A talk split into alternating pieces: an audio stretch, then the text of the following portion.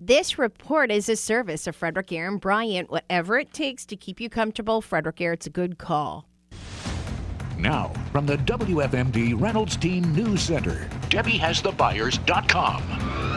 This is WFMD News. A Frederick man is charged with 10 counts of possession of child pornography following his arrest on Wednesday morning. 18 year old Quinn Koch was apprehended by sheriff's deputies who were executing a search and seizure warrant at a home in the 200 block of Meadowdale Lane. He was taken to the adult detention center.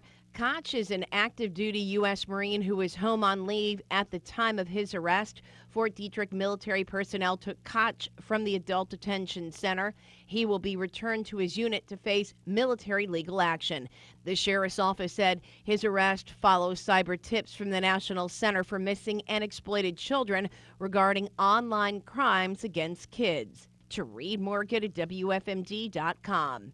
While saying fentanyl is a dangerous drug responsible for hundreds of deaths in the community, some personnel with the Frederick County Health Department said you cannot become addicted to this opioid through skin contact.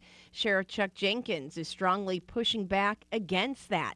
In a report in the News Post, a health department employee said police officers with fentanyl on their skin who believe they are overdosing may be panicking.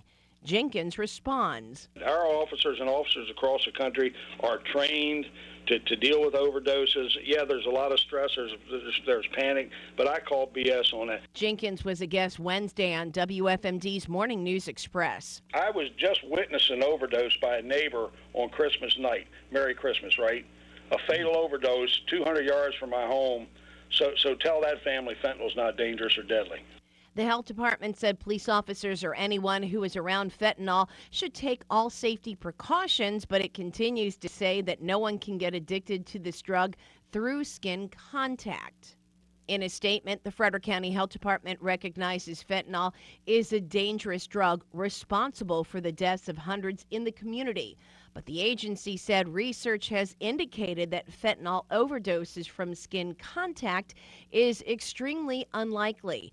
The statement also said this fear of becoming addicted to fentanyl through skin contact should not prevent bystanders from administering Narcan when they see someone experiencing an overdose on opioids.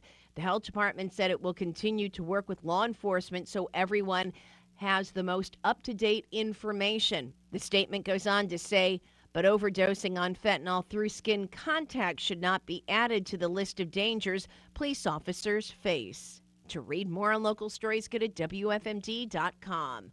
I'm Diana Gibson. I'm at Maryland's News Radio Center, 930 WFMD.